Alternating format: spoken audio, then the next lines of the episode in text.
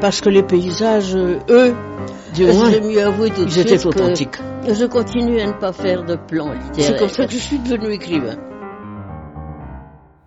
Dans les yeux de Colette, un podcast de Puise Tourisme. Bonjour chers auditeurs, bienvenue dans ce nouvel épisode de notre série Dans les yeux de Colette. Cette année, vous le savez, nous célébrons les 150 ans de la naissance de Sidonie Gabrielle Colette. S'il y a un amour, une passion que l'on retrouve chez Colette, c'est bien pour la nature, et nous en avons d'ailleurs longuement parlé avec Didier Charru. Dans la nature, il y a la flore et il y a aussi la faune, qui fait partie intégrante de sa vie à Saint-Sauveur-en-Puisé. Elle le dit elle-même, toute la famille aimait les bêtes et les bêtes aimaient notre maison. Chats, chiens, oiseaux, crapauds et même chauves-souris. Pour en parler, nous sommes avec Cécile Lemoine, chargée de mission Natura 2000 en Puisay-Forterre. Bonjour Cécile.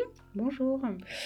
Alors, Cécile, est-ce que vous pouvez nous expliquer un peu ce job de chargée de mission Natura 2000 Qu'est-ce qu'une chargée de mission et surtout, euh, c'est quoi exactement Natura 2000 alors du coup, pour vous répondre à vos deux questions, donc euh, chargée de mission, on va dire que c'est un intitulé, bon, c'est vrai qu'il peut sembler un peu flou où en fait euh, on est chargé par notre structure de, de mener euh, des projets, remplir certaines missions. Et voilà, dans mon cas, donc ma mission c'est Natura 2000.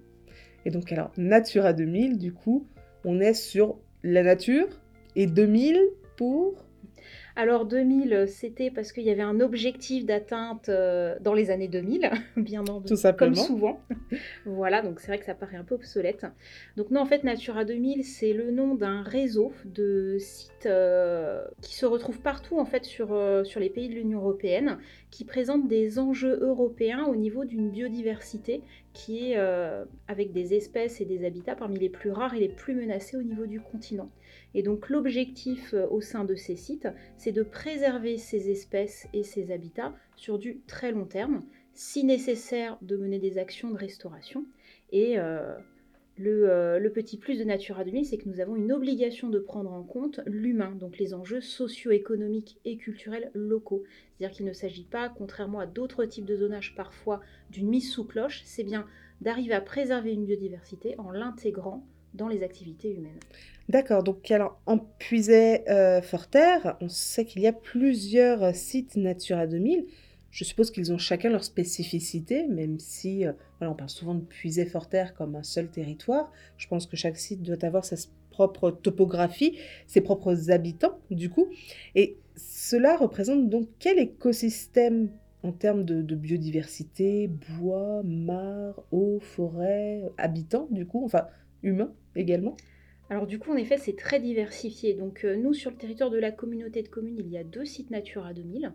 Euh, celui, euh, bah, d'ailleurs, qui est complètement sur le site de la communauté de communes est géré par la communauté de communes. Et il y a également un petit bout qui se trouve à l'extrême ouest du territoire, qui lui appartient à un, site qui s'étend bien au-delà, qui va jusqu'à Avalon, et lui qui est géré par le pays de l'Avalonnais. dessus. Et en effet, en fait, ces deux sites sont éclatés en plein d'entités. Euh, donc moi pour le site dont je m'occupe, c'est 15 entités qui sont réparties sur 15 communes différentes entre la Puisée et la Forterre. Et en effet, il y a euh, des enjeux différents. Donc euh, moi je travaille beaucoup sur tout ce qui est milieu humide et de manière très diversifiée, des tourbières, des marais, des mares, des vallées alluviales, etc. Et également bien, ces fameuses chauves-souris de ce côté. Et de l'autre côté, on est sur des milieux moins humides, plus secs, avec des milieux de pelouse par exemple, et également cet enjeu chauve-souris qu'on retrouve. D'accord, donc un milieu humide, un milieu pelouse, mais de part et d'autre, la chauve-souris présente euh, un peu de partout, quoi. Oui, on a de très gros enjeux sur notre territoire pour euh, toutes ces espèces, effectivement. Et donc en termes d'espèces, ça représente à peu près combien d'espèces? Euh, En tout, en fait, les chauves-souris, il y en a énormément dans le monde. On a 1400 espèces. Donc c'est assez énorme. Euh, donc les chauves-souris, en fait, ce sont, c'est un groupe qui, euh, en effet, rassemble plein d'espèces. C'est un petit peu du même niveau que de parler du groupe des carnivores, où on va retrouver aussi bien les félins que les canidés, que le groupe des otaries. C'est extrêmement diversifié, en fait.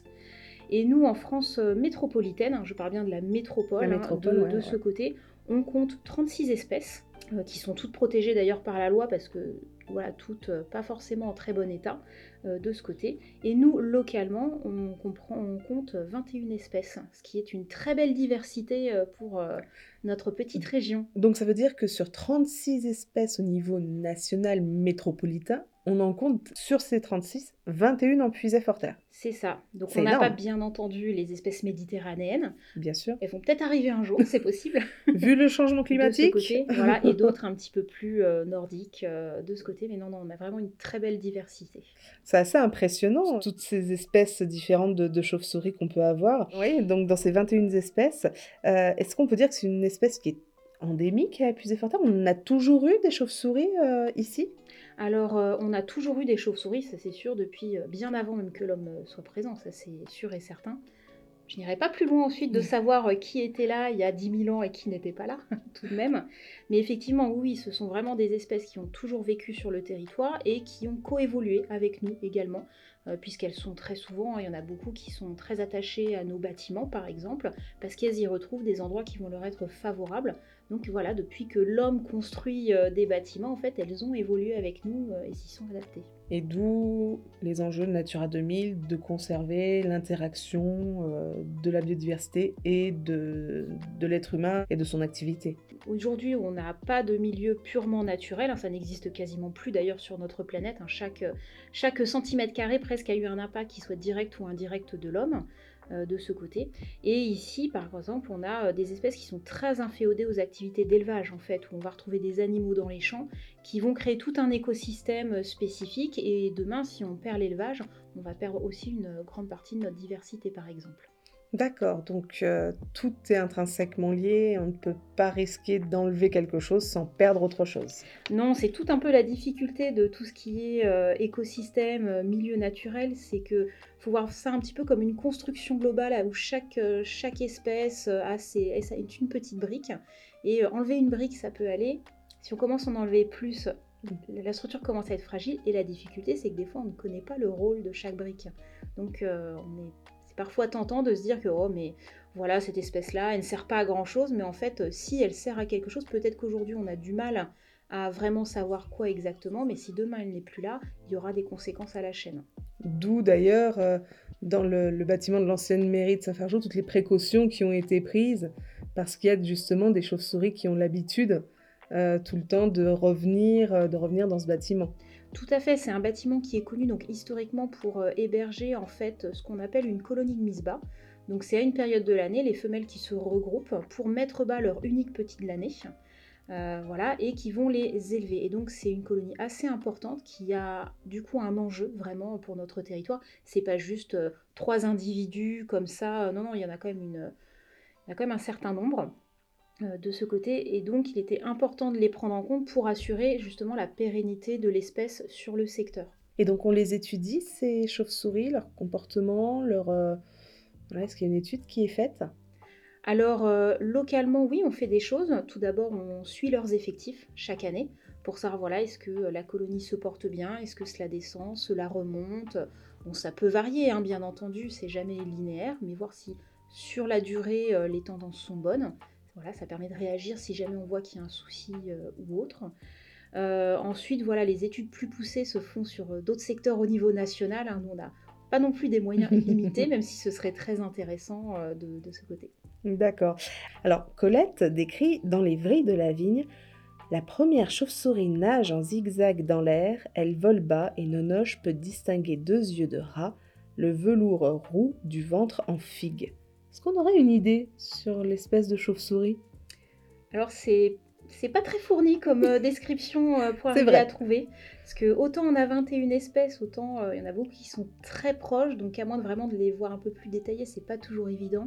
On regarde beaucoup les oreilles par exemple, mais la couleur du pelage est déjà une belle indication. Ça réduit le champ d'investigation.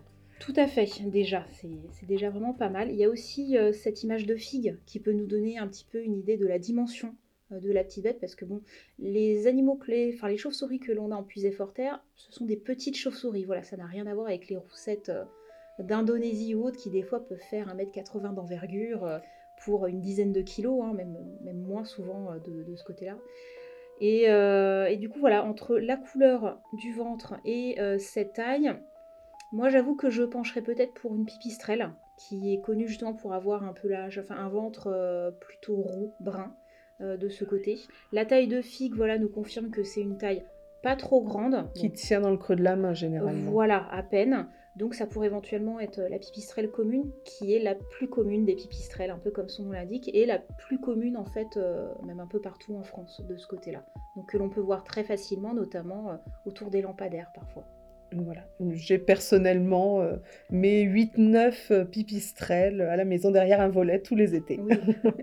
Alors c'est vrai que ces espèces vivent depuis longtemps. Hein. Colette est née en 1873. Donc elle les a côtoyées, elle qui aimait tant les bêtes. D'ailleurs, elle disait hein, Sans bêtes, je m'appauvris. Et d'ailleurs, du plus gros mammifère aux plus petits insectes, hein, vous le disiez tout à l'heure, bah, chacun est nécessaire. Au final, ils sont, on a tous besoin des uns des autres pour la biodiversité euh, globale.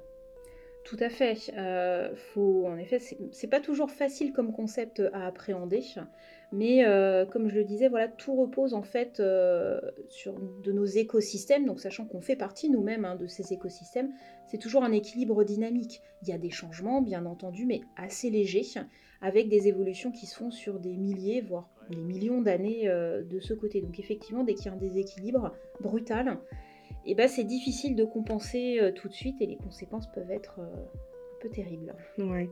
Pour notre information à tous, là avec les changements climatiques, là on voit, on était début octobre, il faisait déjà 31 degrés. Est-ce que les, ben, notamment les chauves-souris sont sensibles à ces changements? Alors, c'est difficile de répondre avec précision, mais oui, comme nous-mêmes d'ailleurs, nous sommes impactés. Euh, quand il fait chaud, euh, voilà, on a un peu plus de mal aussi, euh, ou autre. Quand il, si jamais il faisait plus froid, les différences de température, ça influe.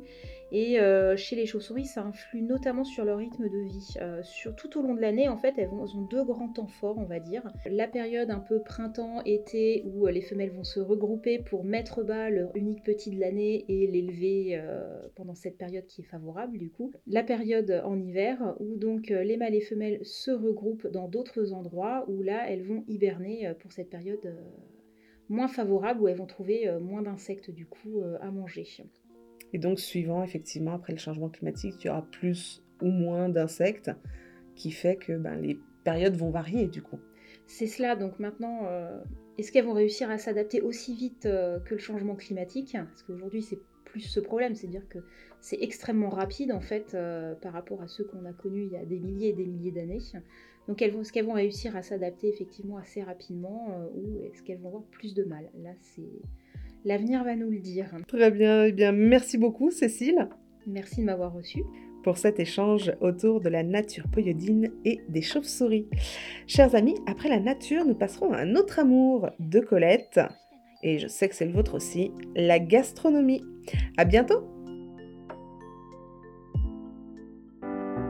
Parce que les paysages, eux, du moins, je mieux avouer tout de ils étaient authentiques. Je continue à ne pas faire de plan littéraire. C'est comme ça que je suis devenu écrivain. C'était Dans les yeux de Colette, un podcast de Puisé Tourisme.